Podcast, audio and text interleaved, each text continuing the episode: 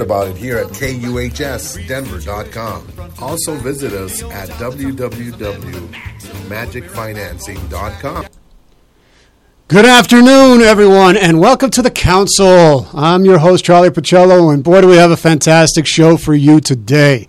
Uh, so excited to be able to introduce my guest here shortly, but I just want to shout out to every one of you who tune in every week or every other week to the council here. It is because of you and your just being here and listening all the time that makes this show possible. Uh, and I thank each and every one of you from all around the globe that tune in and listen to us. We try very much to be uh, giving you the honest truth, to give you uh, shows that embrace the totality of life, that share the wisdom that so many people have learned over the years, and to be able to give this a, a platform for us to be able to bring people together. Uh, we are KUHS Radio TV Denver, uh, the stream, and we're broadcasting here in beautiful Denver, Colorado, all across the nation and all across the world. Uh, we have some incredible programming here at KUHS. Our reach continues to grow beyond our wildest imaginations as we become one of the most recognized stations, not only in our nation, but around the globe. Uh, we're growing exponentially as our listeners are tuning in from all kinds of different places, continents, countries. Uh, and uh, our mission is to bring you the quality programming that reflects the diversity of our staff and to have honest, grounded, authentic conversations about the many issues we face as a culture and as a society. We stand as a beacon of hope here. Uh, in a world uh, filled with fear, distrust, and separation. We strive every day to bring our city and our nation and our world together, uh, where we celebrate our commonalities, our goodness, and our humanity. So we are KUHS TV Radio Denver, the stream. And uh, it is such an honor to be here with you every week or every other week. Um, today we're going to be talking um, a little bit about uh, moral injury in non combatants. Uh, a lot of people who serve in the military uh, don't serve in combat. The vast majority don't serve in combat. Uh, there would be a small percentage in, in our modern day warfare that actually sees and participates in combat, and the vast majority don't. They sit behind the scenes or they're working behind consoles or they're participating in or organizing and connecting the links that enable for us to conduct war when we are called to do it. And a lot of times people experience trauma, um, moral injury, uh, disturbances to their, their sense of soul and conscience that uh, can create problems later on in life. Um, there is a um, an old story. Well, not an old story, but there was uh, when uh, when people were trying to understand what happened, how the Nazi genocide happened, uh, where, where, where did that where did the uh, uh, the um, the genocide of the Jews, when that happened, who were the, the links that brought that together? And it, one of the people was a guy named Adolf Eichmann. And Eichmann was uh, pretty much the organizer of getting the Jews from the ghettos to the concentration camps. And he was just a connecting link. But he was because of his efforts and his work that made those uh, exterminations possible millions and millions of people died. And in his trial, during the Nuremberg trials, uh, he didn't feel like he had done anything wrong, that he was just doing his duty. That it was, he never killed anybody. He was just ordered to do this. And so he was he had become an unthinking automaton that allowed this thing to happen because he wasn't connected to his conscience he wasn't connected to the very things that enable us to be able to say this is right this is wrong this is good this is bad why in the hell are we doing something like this this makes no sense the, uh, at that time, because everything had gotten turned upside down, where right was now wrong and what was wrong was now right, um, because they had up, turned morality upside down on itself, and you couldn't trust yourself anymore. And at the same time, if you went against what the Nazi regime wanted you to do, it could cost you your life. It could cost you your family's life. I mean, there was a lot of other factors, but people had to shut down, had to close down their connection to their conscience, to that ability to be able to perceive uh, right and wrong in the world.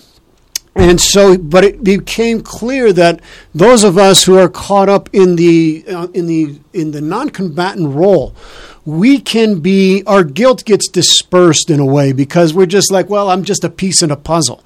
I'm just a piece in a in a puzzle of the military machine. This grand, huge military industrial government complex that links everything all together.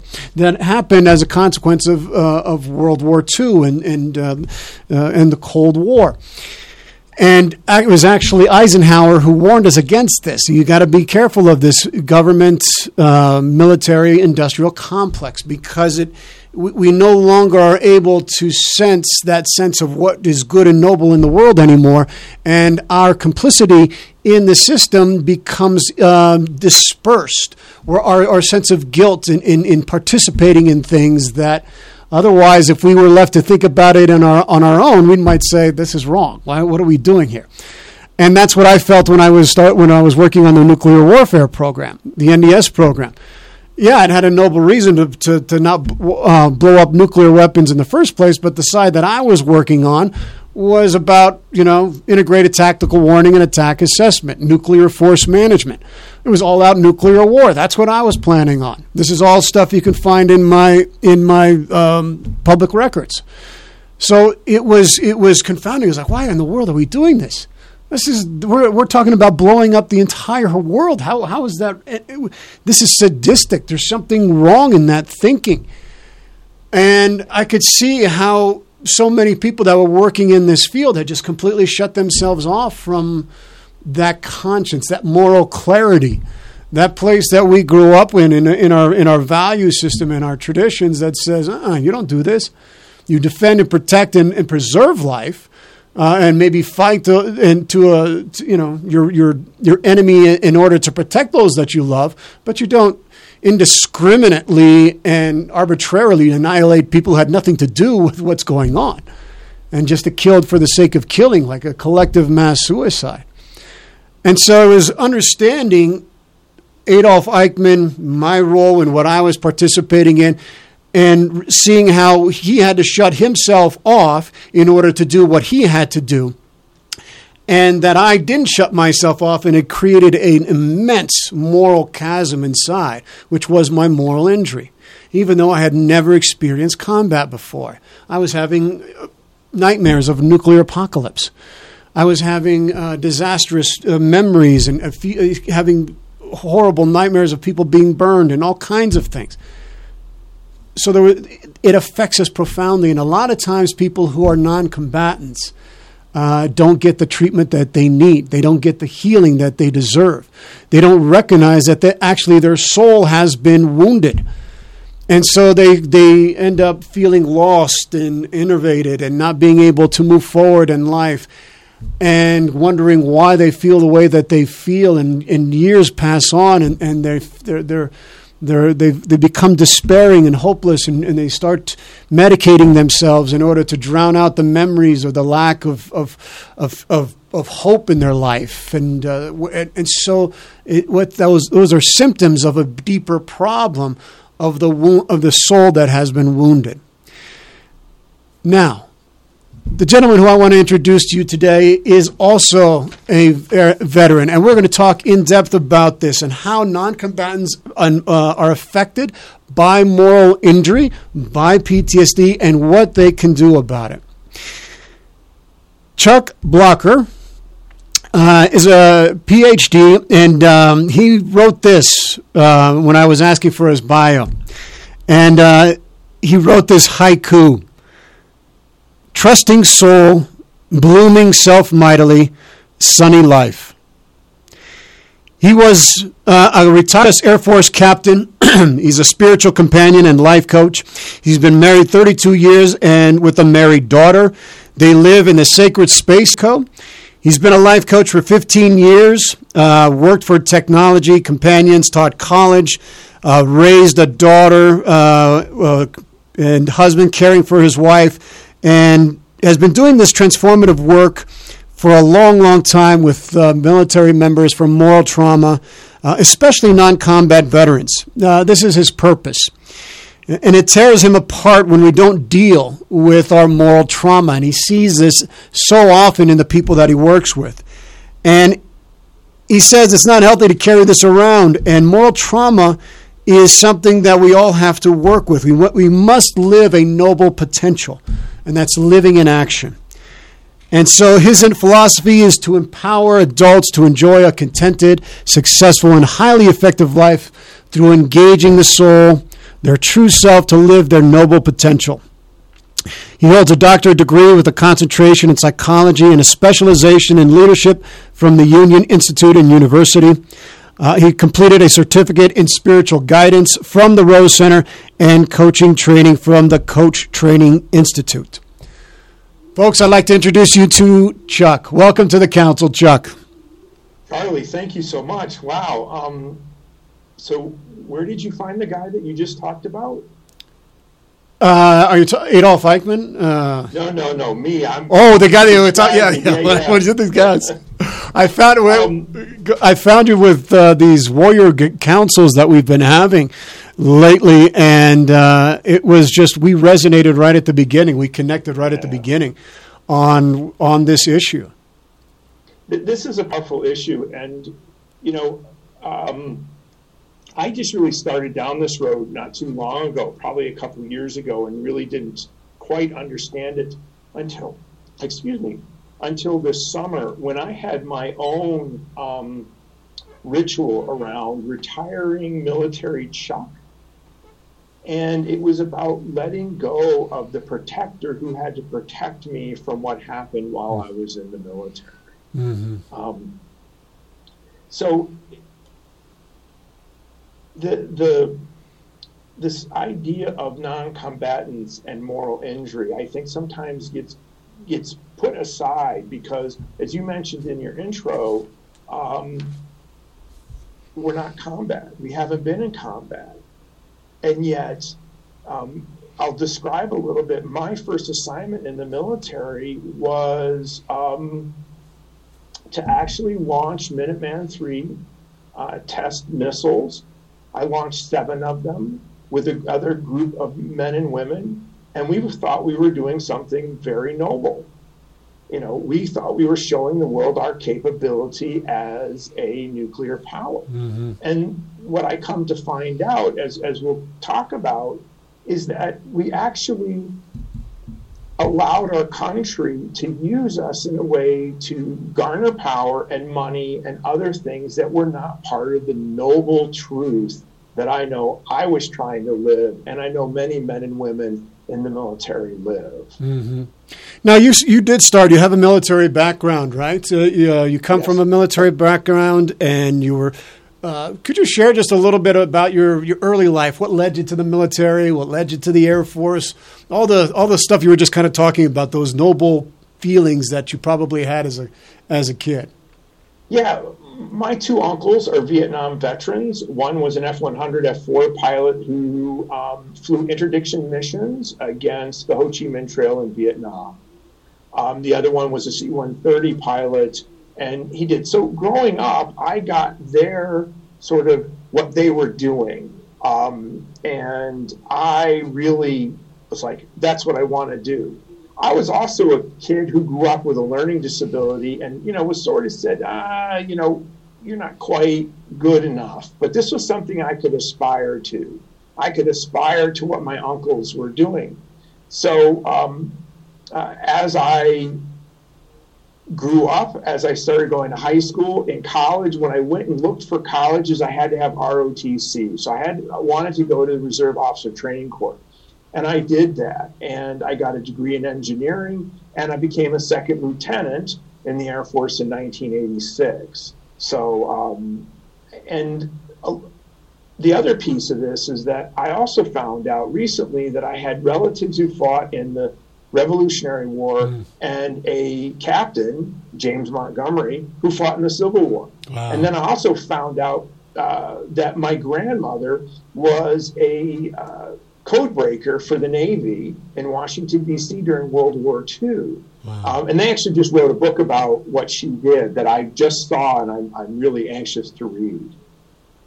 it's pretty cool. I mean, that's really like when you when you discover that stuff and you learn that stuff. Because I think you and I were just talked about that recently, where we had that that uh, like discovery. We just realized, you know, learned about ancestors of mine that fought in the Civil War, you know, and and, and going back to the Revolutionary War. I mean, it was like, wow, I had no idea our roots, my you know, yours and mine went so deep here.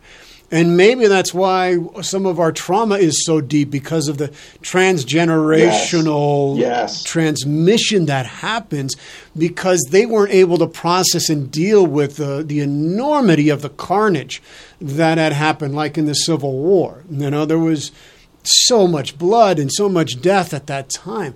And they didn't have the resources we have today to be able to, so they had to push it all down. And it showed up in their families.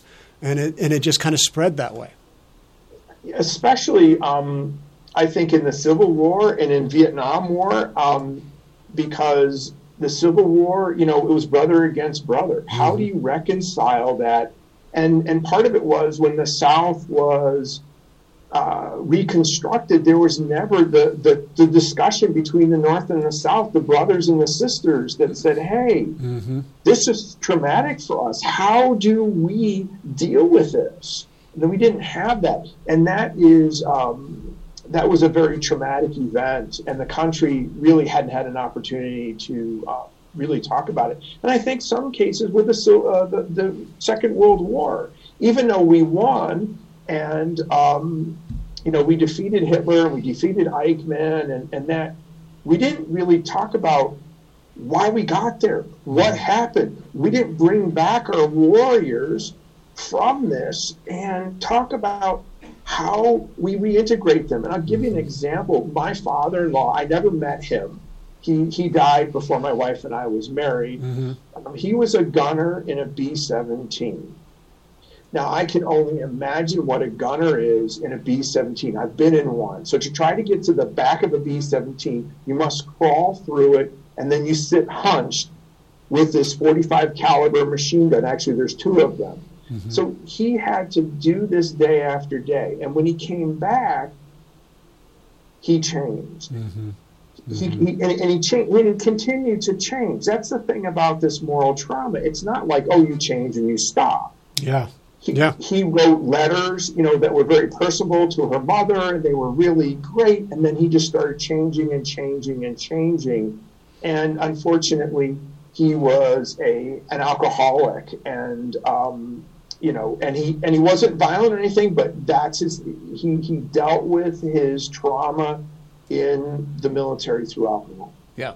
And that's what I think is so, you know, when we're talking about these generational things that happen, you have that moral injury that occurs when you see the senselessness of what you're doing. You know, if you're going back into the Civil War time, the senselessness of, of annihilating and, and, and bombing and, and seeing these people torn to shreds. What was this for? What was the purpose? They had soldiers that were roaming the countryside at that time. That's why it was called Soldier's Heart. And they were just kind of longing this sense of nostalgia of what's going on.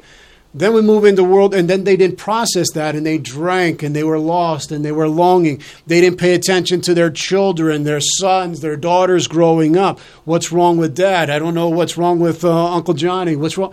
And so all of a sudden now they're they didn't get the nurturance that they needed for their development, and Yes, now yes. they're being punished for the for the for the things that happened to their their their uncles, their dads, their brothers.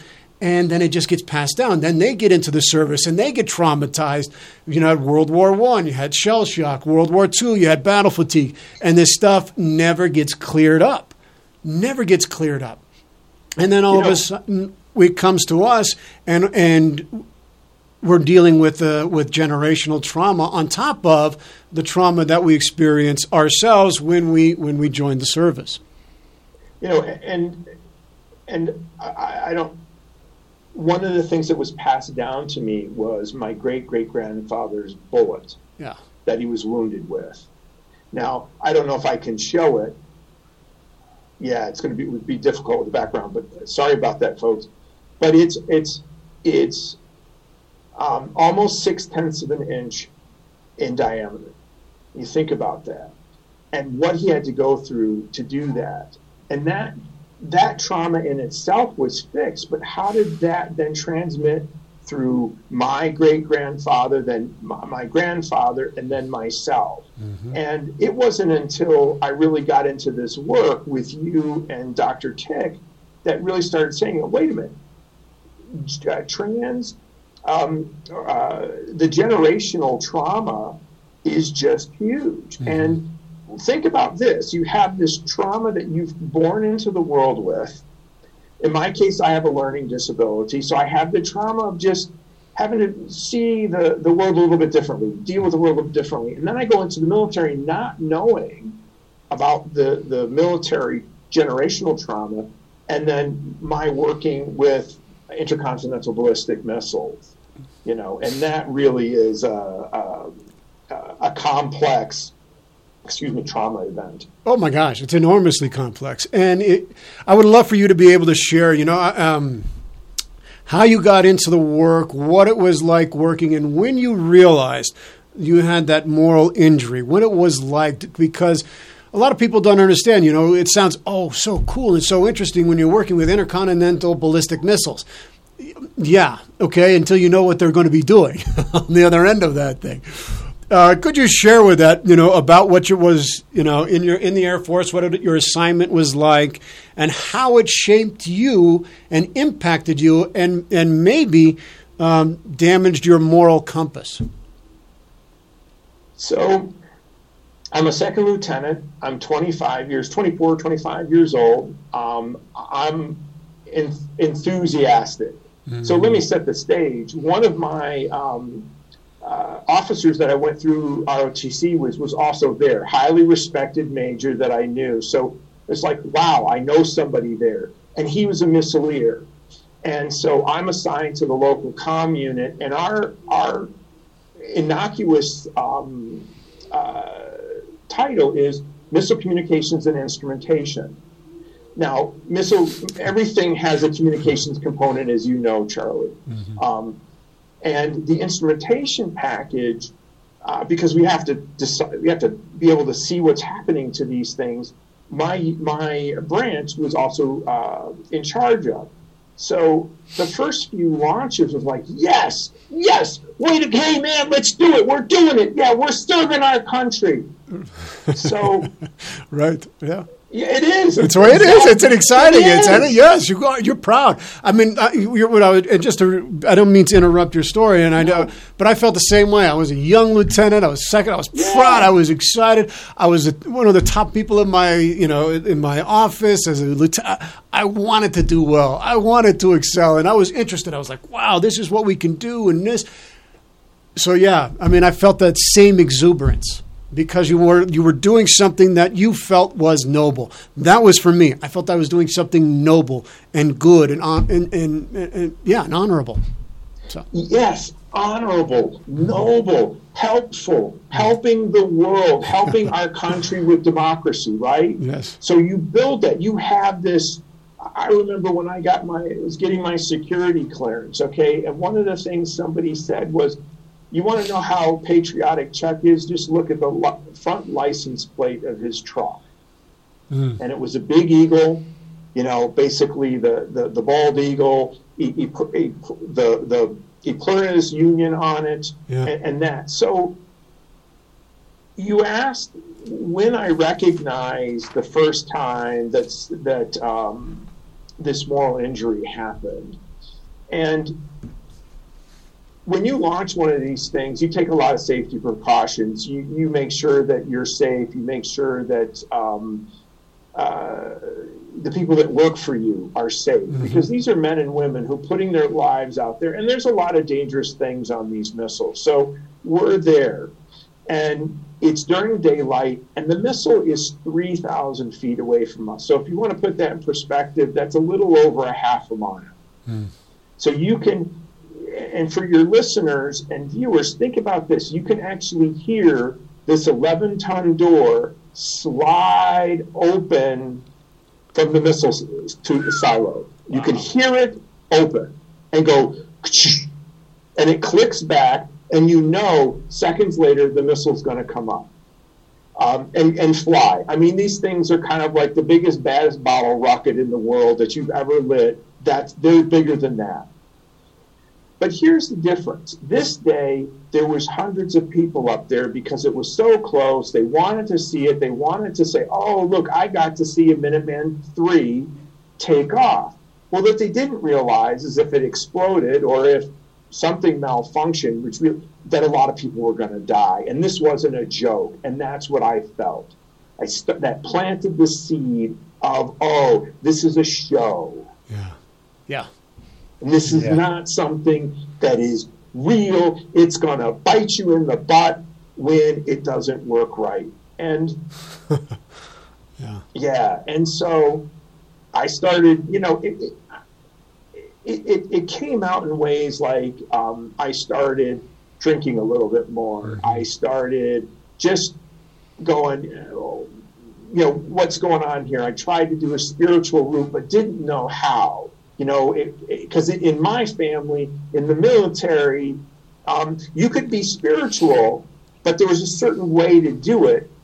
You you, you couldn't really um, go and express, really explore your moral concerns, your moral um, feelings at the time.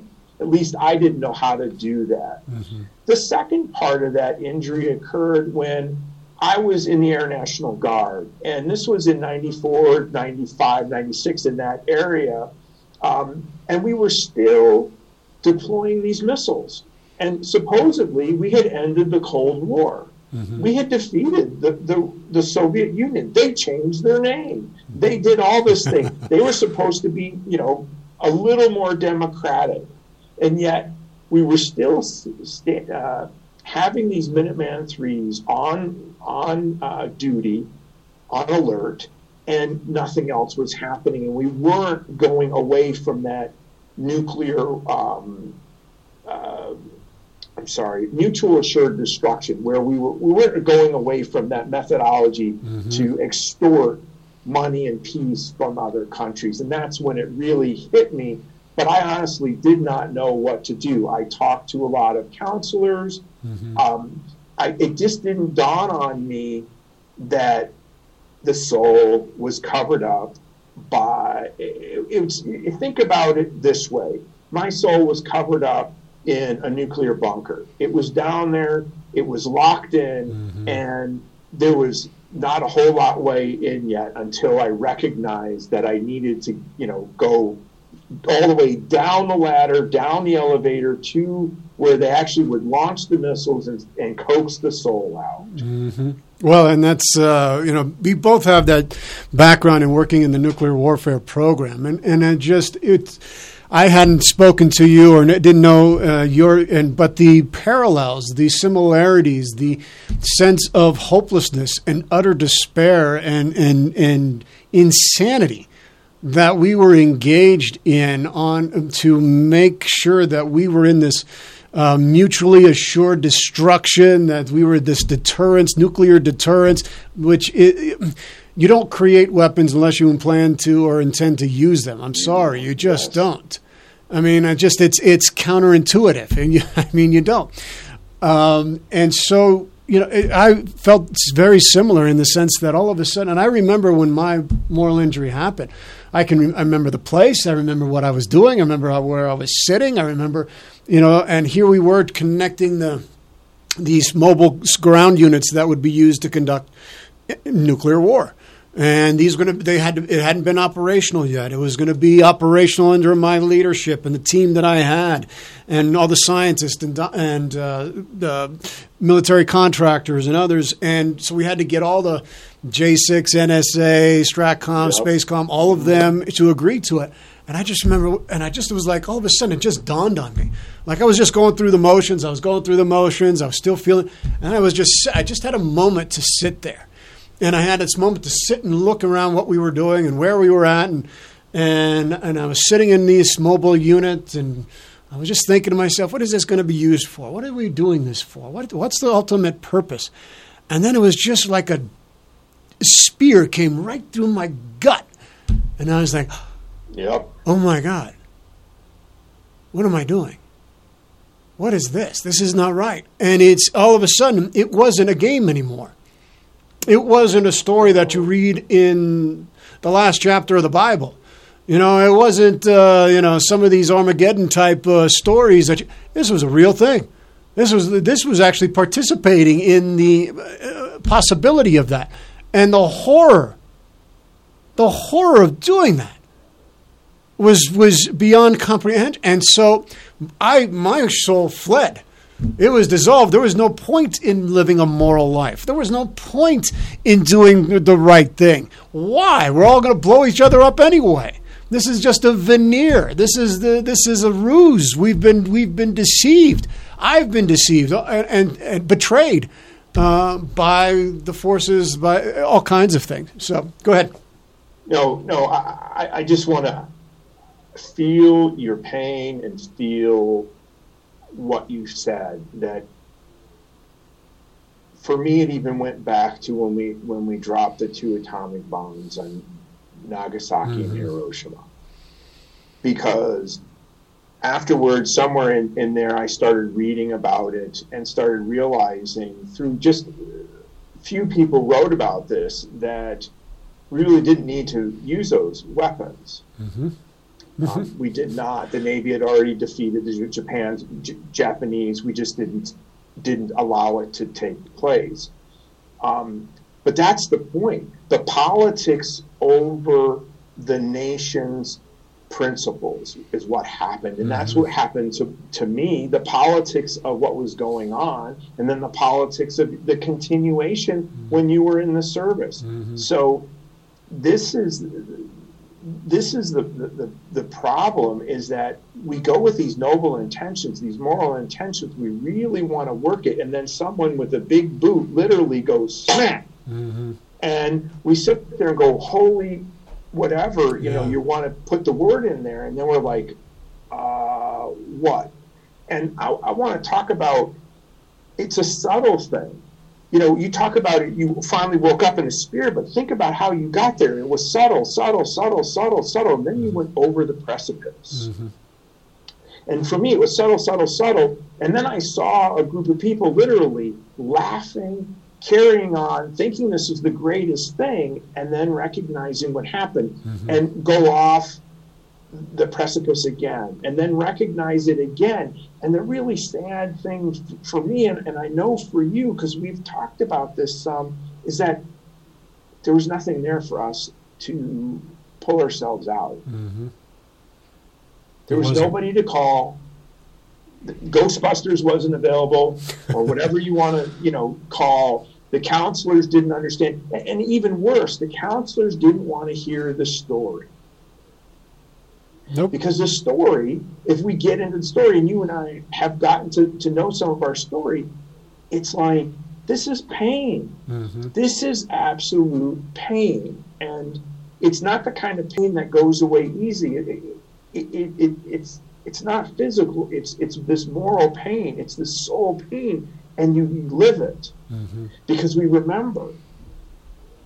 And, you know, I, I remember, um, and and so, yeah, I, yeah, I'll stop there. We'll, we'll, go on to something else. Well, you know, it is, and and you just, uh, you know, you and then you're left with this feeling like there's something wrong with me, that somehow uh, I'm not tough enough. That somehow I'm not, I don't have that inner strength or that inner uh, resiliency to move forward. That you know, people would come. Well, this is just the way that this is just what it is. This is you signed up for this, you did this, and it's like well, when did we become sociopathic? When did we become, you know, where we are, are not thinking from a higher noble cause and understanding and reverencing all of life and recognizing sometimes when we do have to kill, but it's got to be for a noble reason. Where did we where did we t- t- uh, erase that from our trainings and our understandings and and, and and so it always made me feel at that time that there was something wrong with me. There was something to be ashamed about. I didn't I didn't fight yes. in combat. I didn't do this. Why am I all screwed up? Why am I so screwed up when I got when I when I didn't fight? I didn't I didn't shoot a gun. I didn't I didn't kill anybody, but I'm messed up. How in the hell did that happen? And then it made me made to feel unworthy and shame, and then it just it was it was a God, it was a uh, a snowball. It was a that Yes. just got worse and worse. And then I'm I'm a alcoholic drug addict, and I'm like, where the heck? How did this happen? And so know- we have to give we have to give people permission that are non-combatants to say, you know what, it's okay to honor your soul and to know when you've been wounded, and not to let any detractors keep you from getting the help you need. Exactly, exactly, and I think um, as you, it's it's the it's the energy too. When you were talking, you were ta- you had so much energy, but it's this dark energy that sits there and consumes you, and and and you don't. I didn't. I didn't know how to ask. I didn't know, and that's the other part of this too. Mm-hmm. In the military, and or men in in general, we're not taught to ask. We're not taught to ask for help. So what do we do? We push it down. Damn it, I'm going to do it. I'm going to do this. And, and you said something very important, and that was um, this is the way it is, Lieutenant or Captain. You've got to do it this way. And if you want to talk about it, get the hell out. You know, if you want to, if you want to whine, there, there's the exit. And and you're like, wait a minute, I signed up for this noble cause to defend and protect the Constitution of the United States of America. Mm-hmm. That's what it's all about. And here we are, mm-hmm. trampling on that sacred document and the morals that we have in some ways attached to that. Mm-hmm. Um, and it is. And it took me, you know, 25 years to really figure out what was going on. I mean, I could see bits and pieces when I got out of the military.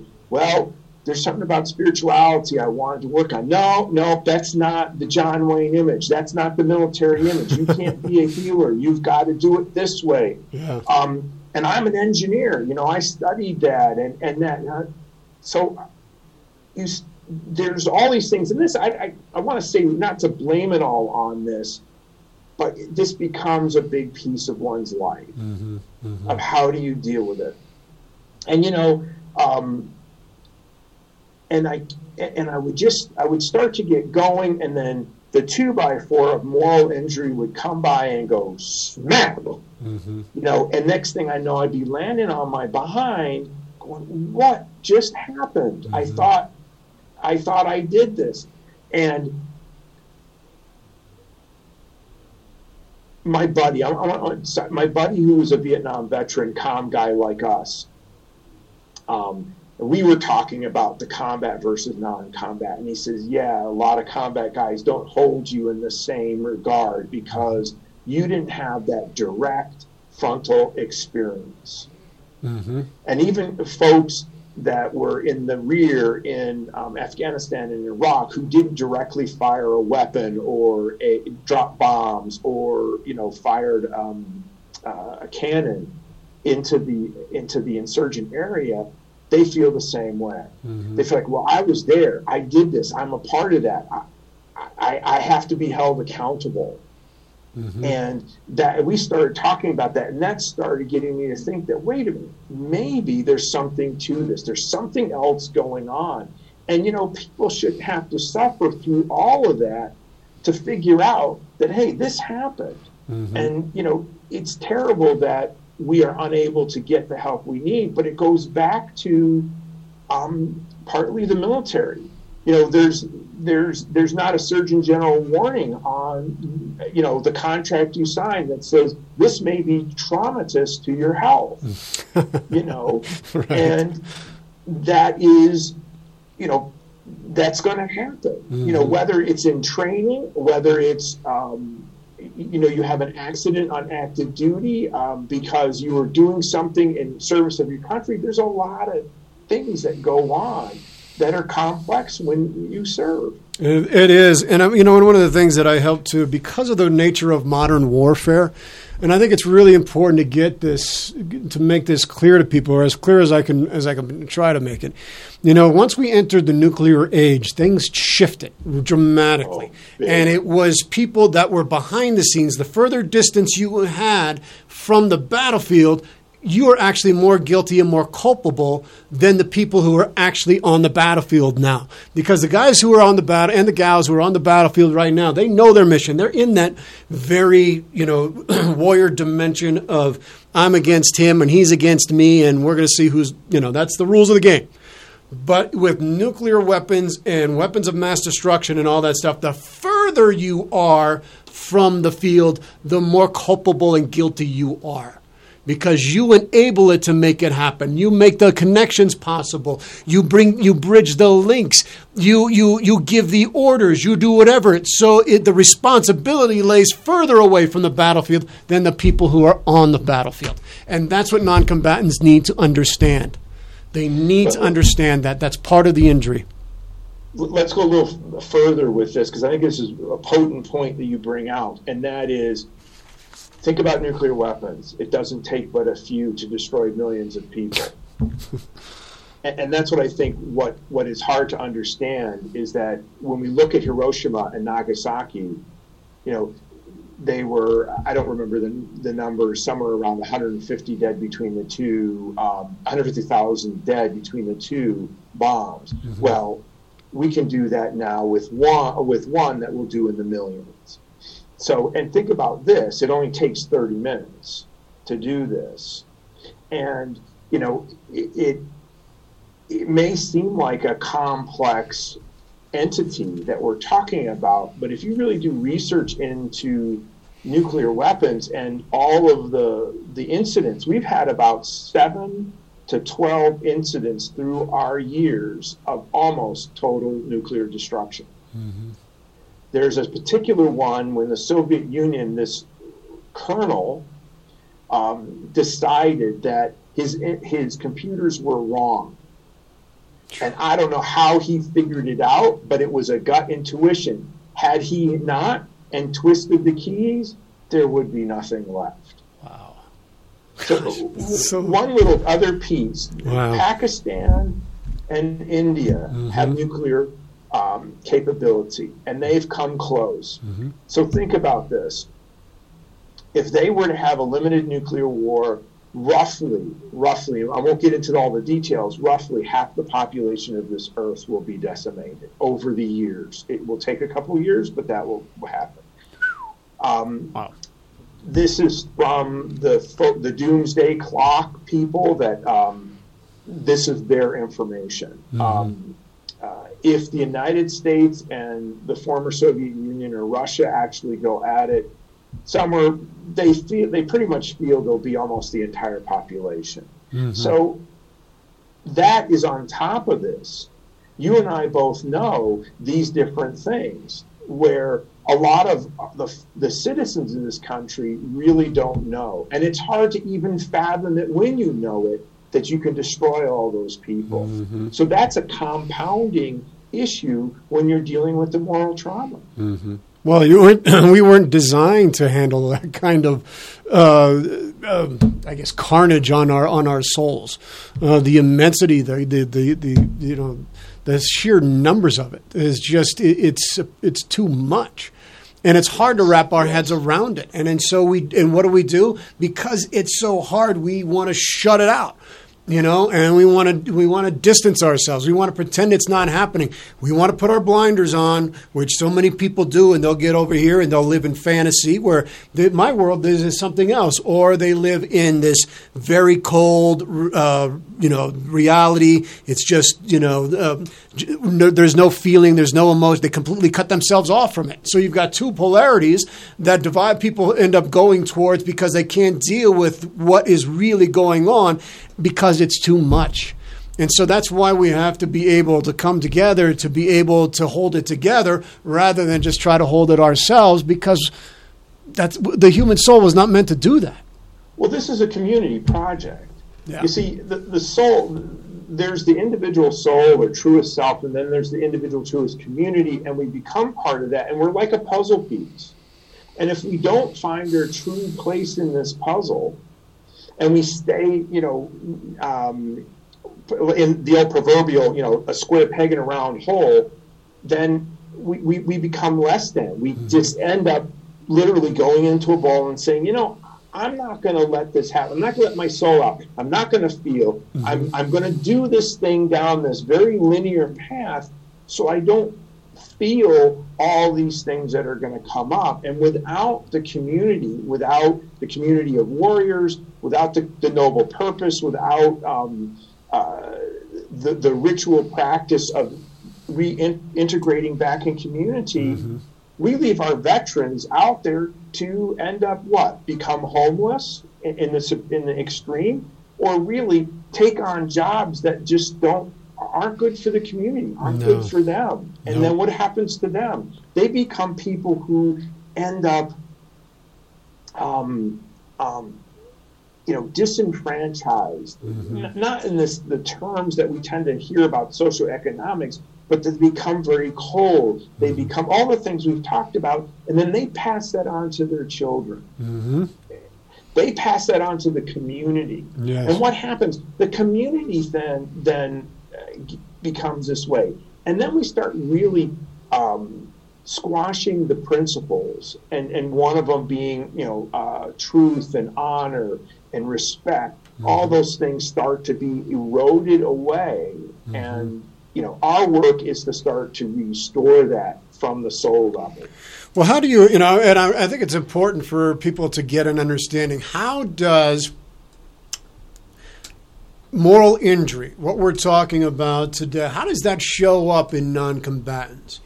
What are ways we've talked about how it showed up in uh, you know, how it showed up in me, how it showed up in you, but how might uh, it be show up in other ways for people so that they can recognize in themselves uh, if they might be suffering from uh, from moral injury? Well, you know, I think we've already talked a lot about it. You know, I haven't done surveys of, of, of non-combat veterans in this way, but I've talked to a couple, and and it's there is a theme. It's less than. Yeah. I call that shadow in my own self less than man. Mm-hmm. We come out of it less than because we were told shut up or get out. Mm-hmm. Shut up or you know you're going to get court-martialed or whatever the threat is. Mm-hmm. And then we that comes inside. So the less than, the drinking, the drugging, taking jobs that aren't quite what you are, following a very narrow path, trying to control life. right. You know, trying right. to control yeah. life in a way so that you can you can have a glimmer of, of happiness in there. If I control my life in this little square, mm-hmm. then I might get a little peace typically you don't feel happy with things. And I, and I don't mean happy like, oh, I'm all positive. Yeah. I'm talking about joy. Yeah. You know, and a good way to, to, to, to, to this is bringing a child, you know, delivery of a child is, is painful experience. Now, I have not had my own child that way. My wife bore our child. I was trying to make a little humor out of this, but um, um, it was painful for her. Right. But yet right. it was joy to bring our daughter up. And it was painful at the same time. Mm-hmm. That's what I mean. There's a lack of joy in that person where you don't see that spark of life. And I think it's also, and you were just talking about, and it's interesting you brought up the pain of childbirth. The pain of childbirth is probably the you know the most pain any human being can experience, uh, and women got us on that. They you you know giving childbirth, you just do. I mean, it's all right. Uh, champions, heroes in that way. Yet it's they don't they don't remember their suffering. They know they went through a lot of pain, but they don't have any suffering connected to it because it adds to the continuity of life you're contributing to life. You're giving to life. You're adding to it. You're you're you're you're, you're creatively participating in it literally. And so the, there's no suffering. And i think a lot a big key is that you were talking we when when our suffering is insurmountable and we there is a moral injury there that we need to deal with or something that has been thrown off of balance that is anathema against the right way it is it is that needs to be brought back into alignment. And so look at those symptoms. It took me a long time. I saw those symptoms, but it wasn't until I hit rock bottom that all of a sudden I was like, holy shit, I need to get some help. you know, Well, it and goes so back to the the thing of joy. You were talking about that because it's a there's a joy attached with childbearing, a joy uh, of rearing a child. When we come out of the military, is there a joy around killing people or maiming people or the potential of? No.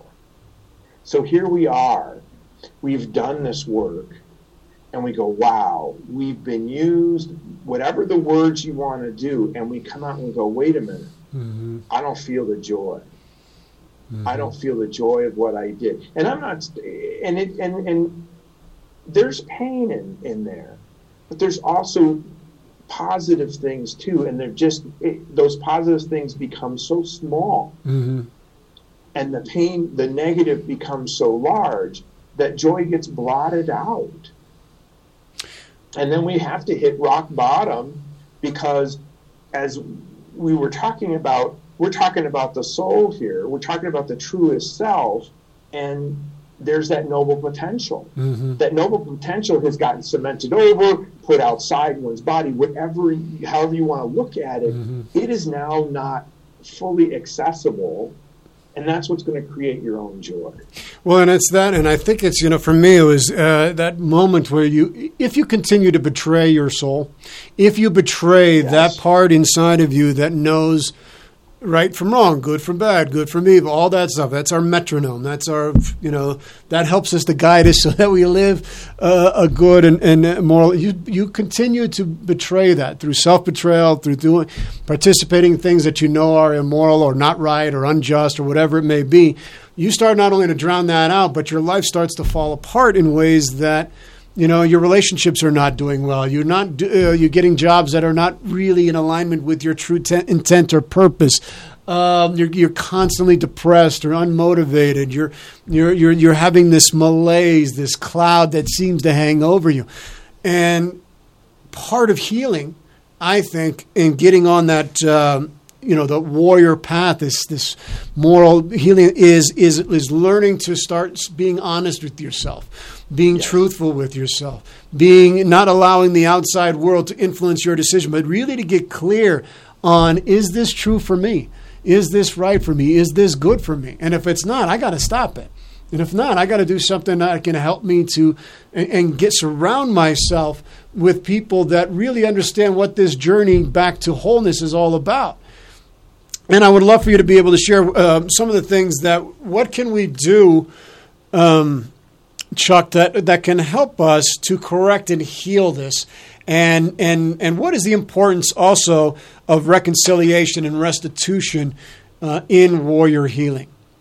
Wow, those are two big questions. Big questions. Well, we got I'm, we got like uh, ten minutes here, so I want to like try to make sure we so- get these in.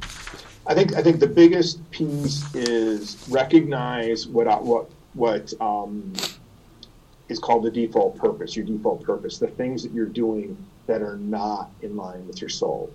To really recognize that, so you have to dig deep in that. Um, the other piece is to have rituals around those pieces, those subpersonalities, those shadows that don't work for you. I did that around Chuck, military Chuck. Military Chuck was trying to protect me. So I literally brought him out in the open and said, Look, we need to talk. I don't need you anymore. And I, I did that a little less directly because you want to recognize that the shadow is there. They're there to protect you, but now in this life, as you're moving forward, they're not. And rituals are very inf- affirming and important. And I did it with people that were very close with me who understood, who had um, uh, worked with me through my spiritual companioning program. And that just, this popped out like almost the first day I was there, that this was just so evident. And they worked with me over the almost two years that we were together, and that that came out there.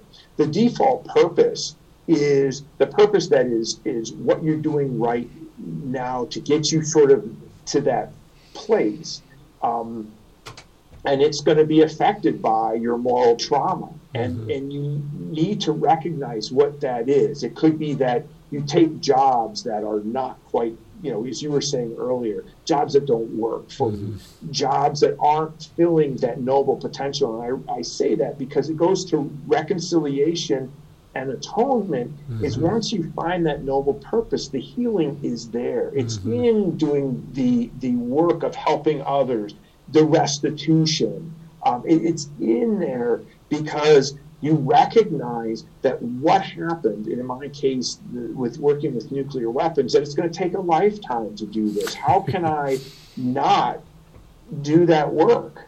And so, and, and so, so, there's a lot of other pieces uh, that go along. It's recognizing what happened in the military.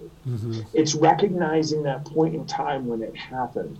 It's recognizing the physical pieces, as we talked about, the mental health pieces, and then more, mostly important, it's recognizing those soul pieces that come up, and that's where, um, uh, where you know our mental health system is not really designed to handle that very well. The soul, the, the spiritual pieces, and so. Um, when you work down and, and recognizing that the soul has been covered, you know, down in the silo for 25 years, the first thing you do is where's the entrance to the silo? And that's really working there. And it is, uh, and it's it, it's hard work. It's challenging work, but it's liberating. I mean, the very things that people are asking for, you know, liberating, you know, the, for the freedom of the soul, it is. And and and you know, I, I've done a lot of studies in different uh, religious and spiritual traditions, and they all speak about this, the, the the freedom of the soul. I mean, and and uh, how to liberate it, how to to to to get clear of that. And it is such, but it takes a lot of work, especially when you have worked with uh, destruction, when you have worked with war, when you have been a part of that. It is um, uh, uh, quite uh, an endeavor, but it is so worth it. You know, and, and you talked a, a little bit about restitution and service you know, uh, for me, it was when I was started finally getting out there and coming, uh, you know, and sharing my story a little bit and being around in public and being willing to face my fears and those shadows and those things, parts of me that I had cut off from myself, that I had, that I, that I, you know, disdained about myself, that I hated about myself, that I was, all those things. When I started to integrate those aspects, part of me a little bit more and a little bit more, I felt better. I was doing better. Things started to, to was a lot better in my life. My relationships were better. All these things started to improve. And so there is, uh, and it's multi-layered. You, you have to work the body, you have to work the mind, you have to work your emotions, you have to work your spirituality, all of those things. And I wanted, I'm sorry, uh, Charlie, I wanted to just mention the other piece of this too is you need a spiritual practice. yes, you do. Period. You need to deepen the spiritual practice. Going to church or going to temple or going to the Zendo and sort of going through the emotions don't doesn't do it. You need to say, okay, I'm going to do this, and and it is. It's a cyclic.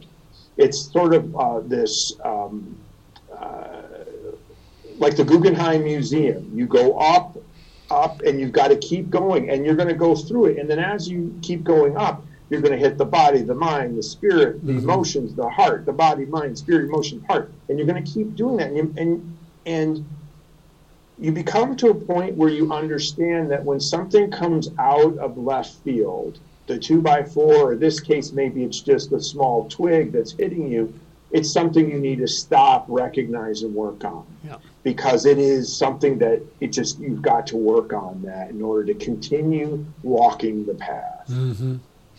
Uh, Chuck, if you could go back to your 20 year old self, or whatever age when you started the service, and, uh, and you could give five minutes with him uh, to prepare him for what he was going to face, what would you tell him? You know, I thought about that question, and part of me is going, uh, would I, you know, that's a good question. How can I do that? And I think the thing I would have said to him is noble purpose. Yeah. Look at what you're doing. Don't discount the fact that you want to serve your country. Is this the place to serve it? and, and if this is the right place to serve it, understand what you need to do in order to continue to do that in the military in the way to really explore it. Um, and then on the other side of it is I ask the question, well, what happens if I actually had that conversation? How would I change my trajectory? And if I change my trajectory, would have I gotten to my noble purpose? So I mean, it's a It's, it is it is a philosophical conundrum. I, it truly is. thing. Right? Yeah. But I, I, I ask it because I think you know it, maybe it wouldn't change and you wouldn't want to, but just uh, to give yourself hope, you're going to get through it. You're going to get through the other side. I already know what you're going to go through. Just don't lose faith in yourself. I think that's what I it would have been. Trust Yeah. in yourself. You know, be true to who you are, and even if that costs you every, just be true to yourself. And and and I think that's what what I when I think about that question, I think that's what I would have Yeah, told myself. Being true, being true, and honoring yourself. Don't go down the road of less than. Exactly. Chuck, this has been amazing. I, I, uh, I'm. It's two o'clock here. We uh, we've got to we've got to finish up here. But before we do, I just want to do a quick shout out announcement to the station here, KUHS TV Radio Denver, the stream. We are broadcasting live here in Denver, Colorado. Uh, beautiful Colorado, and broadcasting all across the nation, all around the world. I want to thank Henry and everybody who's working behind the scenes to make all of this magic happen before you. Uh, without Henry and everybody uh, in the back, uh, we wouldn't be able to even have this uh, show here for you. So thank you.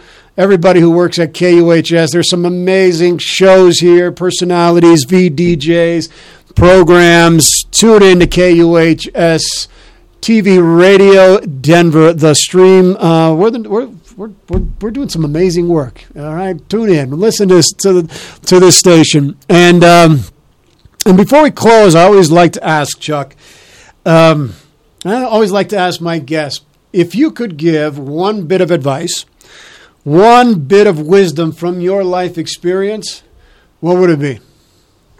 Uh, let your soul sing. Hmm. let your soul sing.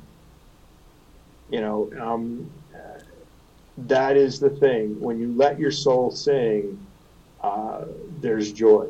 Mm-hmm. And it's not a, a religious thing. If, if you don't, if the language doesn't resonate with you, your truest self or cosmic energy, let that shine. Mm-hmm. let that shine. Yep. It is. It's uh, it, it, this is your one chance to let your soul sing. Let it sing. I love it. Love it. Love it. Chuck, thank you so much Thank you. for being here on the show. Folks, thank you for tuning in from wherever you are around this great, beautiful world. Thank you for tuning into the council. I'm your host, Charlie Pacello. The council is adjourned. May you all be well. May you all be free of pain and suffering. May you all be whole. Take care of yourself, folks. God bless. We'll see you soon.